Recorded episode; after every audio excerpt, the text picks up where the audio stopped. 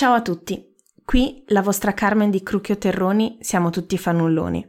In realtà questa non sarà una puntata normale, non parlerò con qualcuno di interessantissimo che ne sa a pacchi su un tema, non sarà una puntata lunga e approfondita. In realtà questo è uno sfogo, questo è un monologo, o meglio, spero almeno, l'inizio di un dialogo vero con voi, con, con tutti voi. Perché diciamocelo, finora mi sono emozionata ad ogni commento e ad ogni conversazione avuta con voi per il podcast. Ma questa è stata finora principalmente la mia piattaforma, dove chiacchieravo con chi volevo io, sui temi che volevo io. Ed è stato bellissimo e divertentissimo, ma vorrei che cambiasse, che diventasse qualcosa di più. Quando ho iniziato il podcast, cioè in realtà quando mi immaginavo prima ancora di iniziare a fare il podcast, cosa sarebbe stata questa avventura, mi immaginavo di fare cose, non so, tipo il protagonista di Radio Freccia, Benassi, che fa il suo monologo fighissimo alle tre di notte nella radio, o pensavo a un peppino impastato con Radio Out, queste radio libere, indipendenti, dove c'è qualcuno che parla di temi scomodi, fa ragionare la gente. La fa incazzare magari, ma almeno la fa parlare. E questa sensazione, questa voglia di cambiare le cose è sempre stata latente, ma non ho mai fatto una cosa tipo appunto il monologo di Radio Freccia. E oggi invece sento, cioè non per paragonarmi minimamente, però oggi per la prima volta ho sentito il bisogno di... Cioè ero incazzata per una cosa e sentivo di sfogarmi parlando nel microfono, insomma. E quindi questo è il risultato. Il problema è che sostanzialmente io sono anni, in realtà soprattutto nell'ultimo anno, che penso tantissimo a temi come identità, il senso d'appartenenza, la migrazione, se mai tornerò in Italia, perché io vorrei tornare, ma quando, ma come, in che modo, con che soldi, con che lavoro, con che famiglia, in che città? Sono tantissime le domande aperte. E... Le persone che mi conoscono di più, ascoltando le puntate dell'ultimo mezzo anno, probabilmente l'hanno sentito molto questo sottotono di, diciamo, nostalgia, di senso di occasioni mancate, ma anche di frustrazione, di voglia di poter fare qualcosa, di contribuire perché è importante, soprattutto in questo momento, però senza poter fare l'ultimo passo decisivo, un po' per paura di perdere tutto quello che mi sono costruita qui nel frattempo. Adesso vi dirò una cosa probabilmente controversa, ma non mi importa, perché oh, poi magari ho torto, però voglio che siate voi a dirmelo, non voglio autocensurarmi e dire ah, è una cazzata e quindi non lo dirò mai. Insomma, secondo me il problema principale di molti italiani all'estero della nostra generazione è che la nostra esperienza di migrazione non è iniziata col trasferimento in un altro paese fuori dall'Italia, è iniziata già in Italia. Per moltissimi di noi, e non ho una statistica alla mano, ma secondo me siamo veramente tanti, soprattutto rispetto ai nostri genitori. Insomma, per moltissimi di noi l'esperienza della migrazione inizia nella culla, perché in tanti siamo figli di, di migranti, di famiglie diverse, complesse, che vengono da regioni diverse o da paesi diversi, che si sono trasferiti anche solo nel paese a fianco, dove però tutto è già diverso.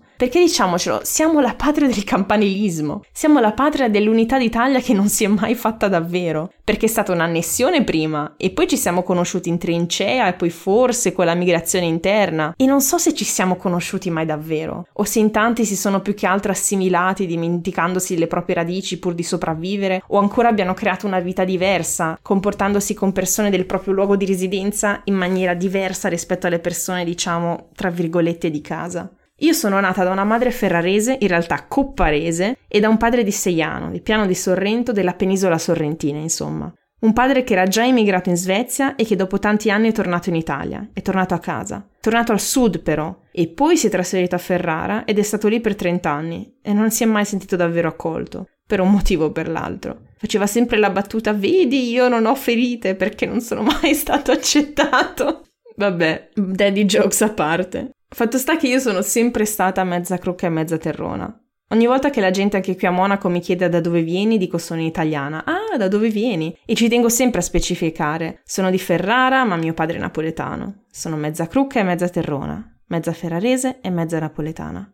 Quando ero piccola mi identificavo, forse spinta dal grandissimo orgoglio che mio padre aveva nella propria cultura, mi sentivo insomma molto più napoletana che ferrarese. Ho avuto un periodo in cui la odiavo persino Ferrara. Mi stava stretta, mi stava sulle palle la sua provincialità, il suo essere una piccola città tranquilla dove non succede nulla, dove se c'era il sole morivi dall'afa e dalle zanzare e da qualunque altra cosa anziché poter gioire e godere del sole, insomma. Ogni volta che andavo giù e soprattutto a Positano invece mi sentivo a casa. Mi sentivo bene, mi sentivo un'altra persona e piangevo sommessamente nell'autobus ogni volta che me ne andavo, perché non sapevo quando sarei tornata. Non sapevo quando avrei sentito di nuovo quella sensazione di sentirmi a casa. E io non potrei mai viverci però, Positano. Lo so dentro di me, lo so razionalmente, per quanto la ami follemente, perché mi sarebbe altrettanto troppo stretta, perché mi mancherebbe tutto quello che ho da altre parti del mondo in cui ho vissuto, in cui ho altre persone, altri ricordi, altre dimensioni. E Ferrara ho imparato ad amarla quando me ne sono andata, quando mi sono trasferita a Forlì, quando ho imparato che la bellezza, l'architettura di Ferrara l'avevo data per scontata. E non era invece una cosa scontata, quando ho imparato che può mancarti persino la nebbia, perché insomma una certa magia ce l'ha e poi se ti manca a casa e la nebbia te la ricorda, pure la nebbia ti manca. Insomma, dopo trent'anni di vita, trent'anni di tentativi e errori, una cosa l'ho capita. Che ogni posto dove vai ti rimane dentro, non solo per il posto, ma anche e soprattutto per le persone che ne fanno parte. E quando mi chiedo costantemente cosa sia la casa, dove sia la mia identità, dove sia il mio senso di appartenenza, ritrovo triste ma anche molto vero riascoltare la canzone di Gaber, L'appartenenza appunto, dove ad un certo punto dice che il destino è andare sempre più verso me stesso e non trovar nessuno. In quelle parole io ci rileggo questo mio percorso, dove nella disperata ricerca di appartenenza, di sentirmi a casa da qualche parte, mi rendo sempre più conto che come me non c'è nessuno. Ma non perché mi senta chissà che persona fichissima e speciale, ma perché ognuno di noi è così. La complessità del mio senso di appartenenza non ce l'ha nessun altro, perché non esiste un'altra Carmen con una madre copparese, un padre sorrentino, che ha vissuto otto anni in Germania, a Monaco, che ha una parte della famiglia in Svezia, eccetera, eccetera, eccetera. E quindi mi chiedo, non dovremmo forse trovare la nostra appartenenza in altre cose? Nelle persone che amiamo magari? Negli amici che abbiamo? Nella famiglia? O forse ancora nei valori? Perché tornando a Gaber, alla fine del pezzo lui dice che sarebbe bello cominciare a dire noi. E credo che il suo senso di appartenenza sia più che altro un senso di appartenenza politico, di persone che la pensano come lui su certe cose, di sentirsi a casa con persone con cui puoi discutere, con dei valori comuni, con una visione del mondo simile, senza la necessità ovviamente di pensare tutto esattamente nello stesso modo, però insomma avendo una base comune.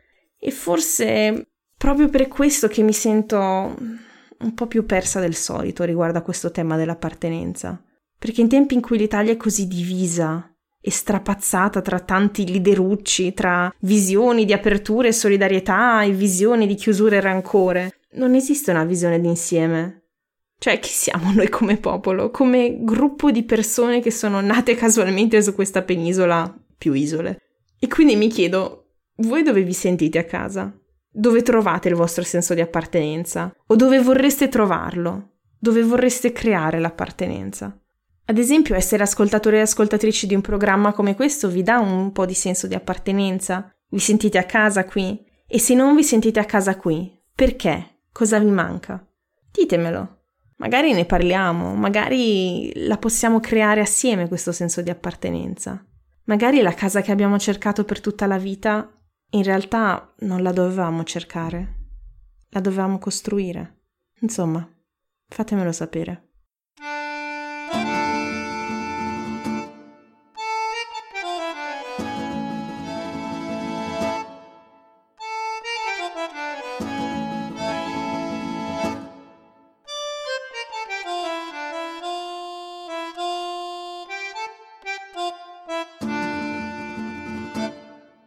Ecco, e mo mi direte, bello ca, però io che ci faccio questo monologo? Che vuoi da me?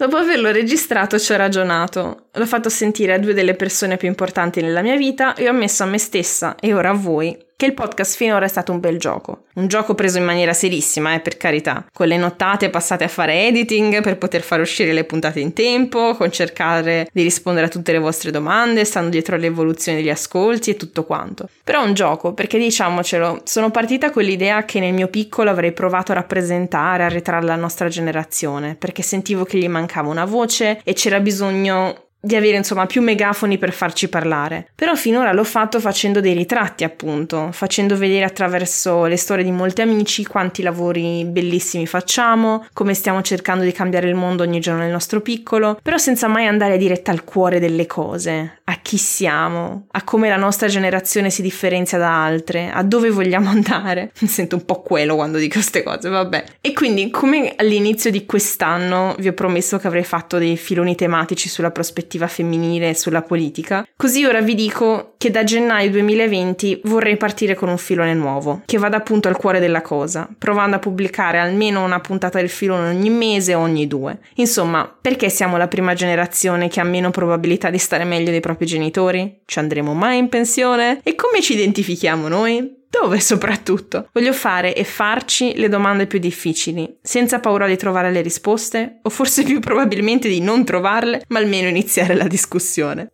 Insomma, il podcast rimane lo stesso, ma l'anno prossimo voglio attaccare questi temi e non posso farlo da sola. Ho bisogno di voi, della mia, della nostra comunità. Mandatevi insomma messaggi vocali, scrivetemi, ditemi cosa ne pensate dei temi che vi ho detto o di quelle che vorreste che trattassi. Le puntate con chiacchierate continueranno, ma non saranno appunto le uniche e forse per questo filone narrativo nuovo sperimenterò anche un nuovo formato. Insomma, voglio essere il cambiamento che ci diciamo sempre che abbiamo bisogno. Voglio fare qualcosa di nuovo, perché in questo contesto di apatia, di rassegnazione, di cambiamenti di governo a caso, ho bisogno di non fare il Gattopardo.